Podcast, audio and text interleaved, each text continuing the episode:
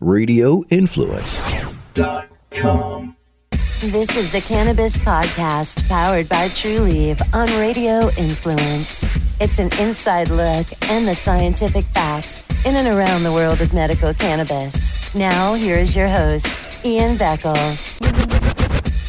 Hello, everybody, and welcome back to the Cannabis Podcast. This is Ian Beckles coming at you at the Flavor of Tampa Bay.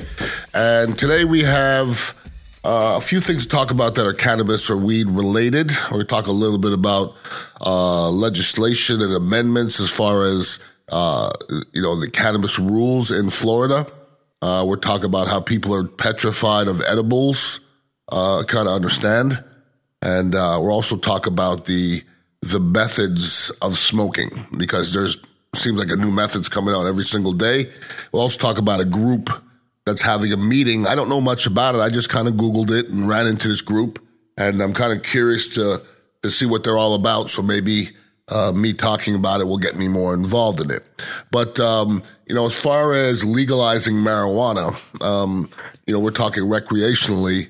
Uh, it doesn't look like it's going to happen in 2020. Like I think it's the Florida GOP leaders are telling the Supreme Court that it probably won't happen. So uh, there's obviously still enough um, friction against it, and it may not get on that ballot.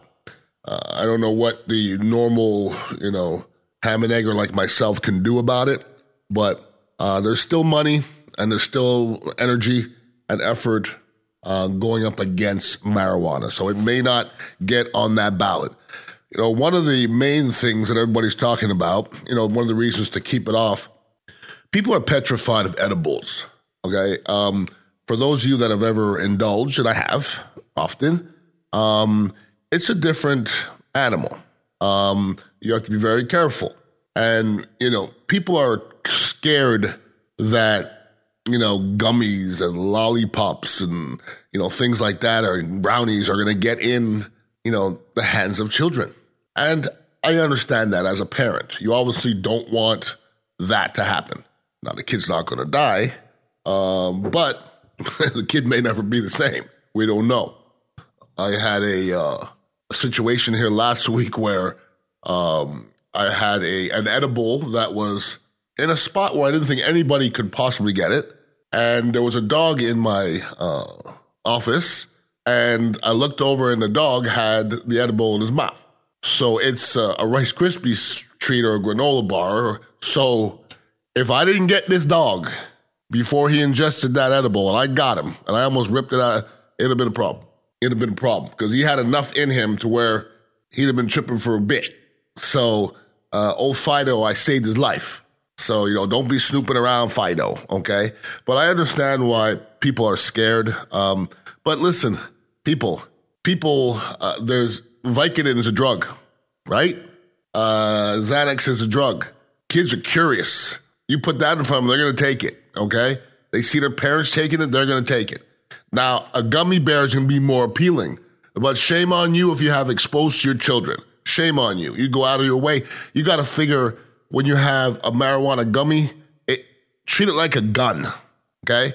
Don't give your kids any chance, not 1% chance to find it because they're to eat it. And if you have a whole satchel of gummies and the kids don't read it and they're not going to read it because they've never read a, a, a, candy package ever before, they're going to, they're going to look at it. They're going to say, gummies. Yeah, I love gummies. You know what they're going to do? Eat the whole package. And you're going to be in trouble when you go to the hospital and your kid's not going to die, but you're going to be in trouble when your eight year old is there a tripping on marijuana gummies. You're going to be in trouble. So, um, it's for mature people, just like guns. I'm serious. You got to treat it that way. So there's still some resistance out there. Now, you know, doing this podcast, you know, I'm trying to get myself um, more closely associated with some more people that are uh, into the cannabis world. And I find myself um, developing a little little group myself.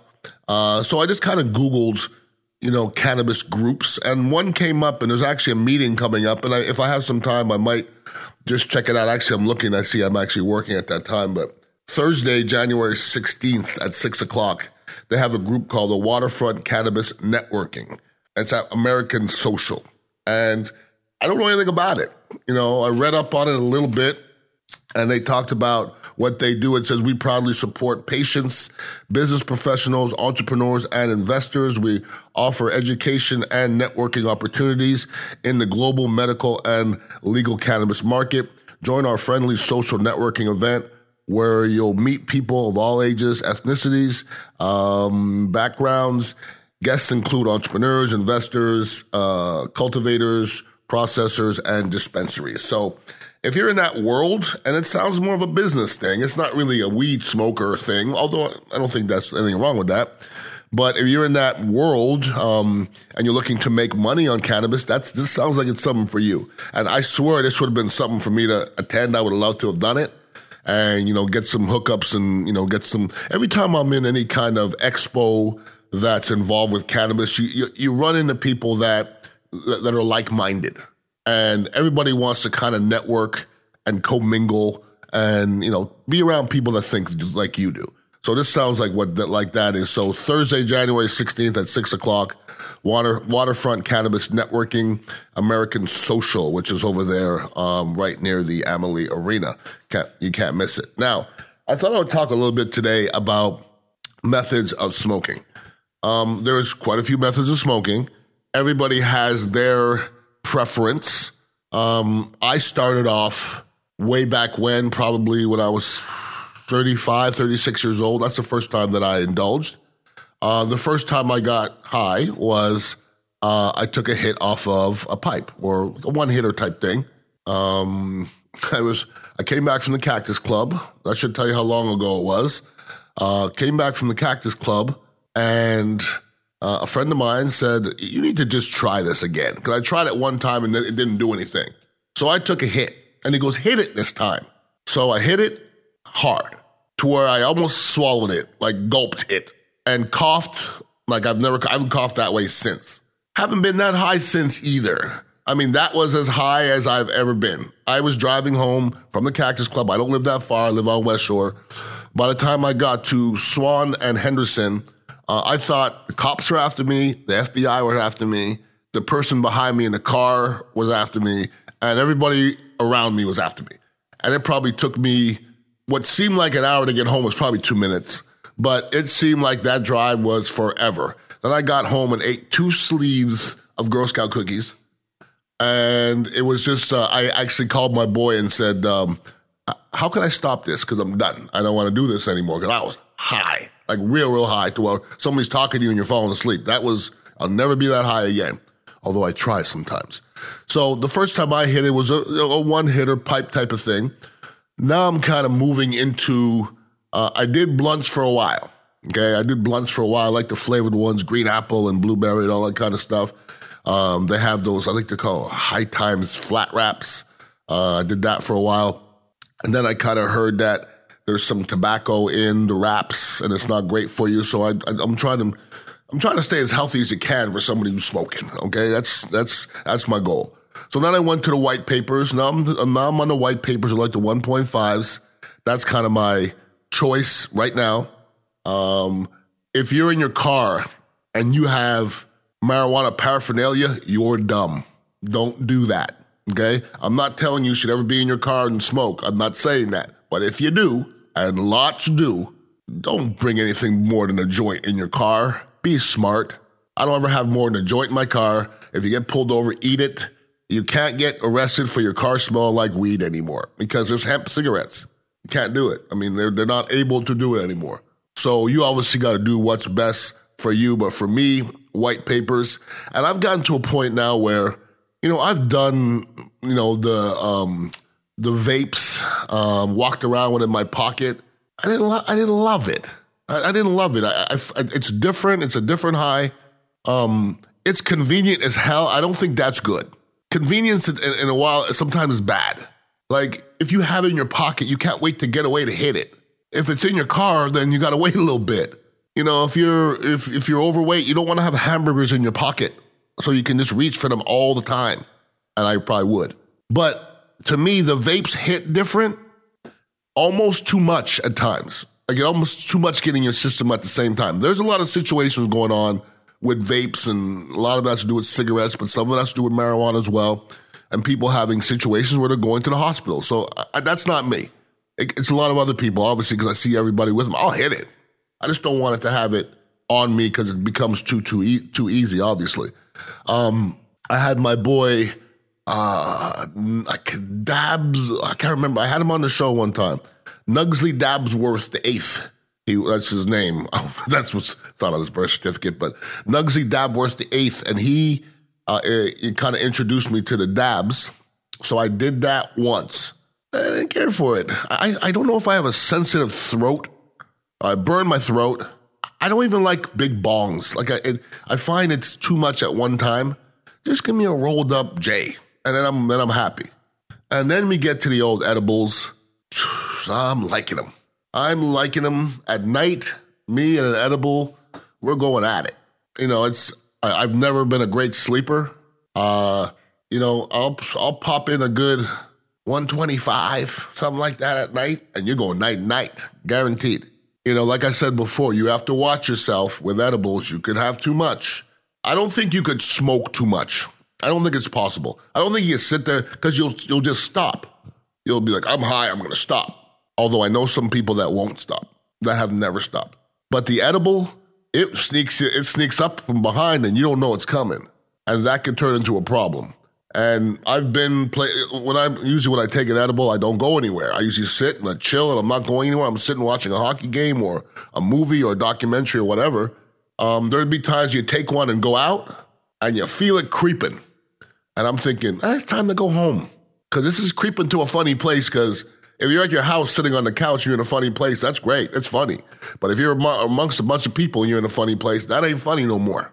So I'm just gonna tell everybody that when you, if you haven't indulged in edibles, do it at home first before you go out and act an ass. I heard a, a funny story the other day, and I won't bring up names, but it was a former Buccaneer who the first time he ever tried marijuana was on an away trip on a plane, and he took a brownie and he went to the doctor on the plane and said, I need help. I just ate a weed brownie to the doctor, the Buccaneer doctor. Bad idea. First of all, if you're going to indulge for the first time, anybody, don't do it on a plane and don't make it a brownie. It's a, that's a, that, that whole equation is terrible. Um, it turned out all right. But the doctor looked at him like, are you kidding me? Uh, so yeah, everybody be smart with that. But if anybody ever has questions for me or comments, uh, it's Ian Beckles at radioinfluence.com. Uh, if you have a strain that you guys like, uh, maybe dispensary just opened up or anything you guys want looked up, we can always Google it. But uh, you can hit me up, Ian Beckles at radioinfluence.com, and make sure you're listening to my, all my other podcasts as well on Radio Influence. I hope everybody has a wonderful week. Get out there and smoke something delicious or ingest or dab or whatever you do. Have a wonderful week and be safe. Peace out. For more information on medical cannabis, make sure to visit Trulieve on Twitter at Trulieve or Trulieve.com. That's T R U L I E V E dot com. Also, make sure to follow Ian Beckles on Twitter at Ian Beckles. This has been the Cannabis Podcast, powered by Trulieve on Radio Influence.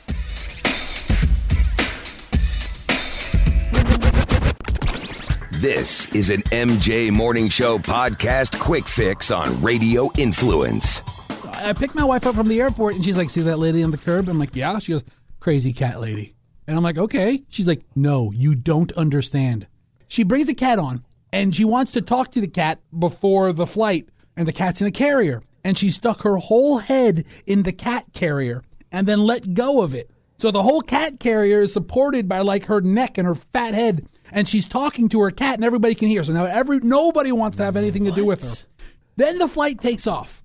And she's talking to Monkey, the cat. And right. she feeds M- Monkey by pulling out a baby bottle and starts feed and this cat is bottle trained. This cat says you know, drinking out of the bottle. Yeah, but I don't think this qualifies as an emotional support animal racket. It sounds like she was just a regular traveler with her pet in a carrier. Yeah, My, but she's still nuts. Yes. disgusting. all right, all right. So what happens? I don't care what delineation we're giving this lady. All right. After she feeds the cat out of the bottle, she pulls out deli meats, like like like like turkey and ham, and she starts chewing it up and starts feeding the cat mouth to mouth, like Birdie Whoa. Birdie style. Oh my god. She's baby birding the cat chewed up cold cuts. What, is she taking it out and then putting it in the cat's mouth? No, she's she she took out like a piece of ham, chewed it up until it was pulverized, and then just like puckered her lips and then Oh, like pushed stop. out a little bit of ham, and the cat just comes up and. Well, that's what baby birding is. I know. She she she baby birded the, the cat. Oh. The MJ Morning Show podcast can be found on Apple Podcasts, Stitcher, TuneIn Radio, Google Podcasts, the iHeartRadio app, MJMorningshow.com, and RadioInfluence.com.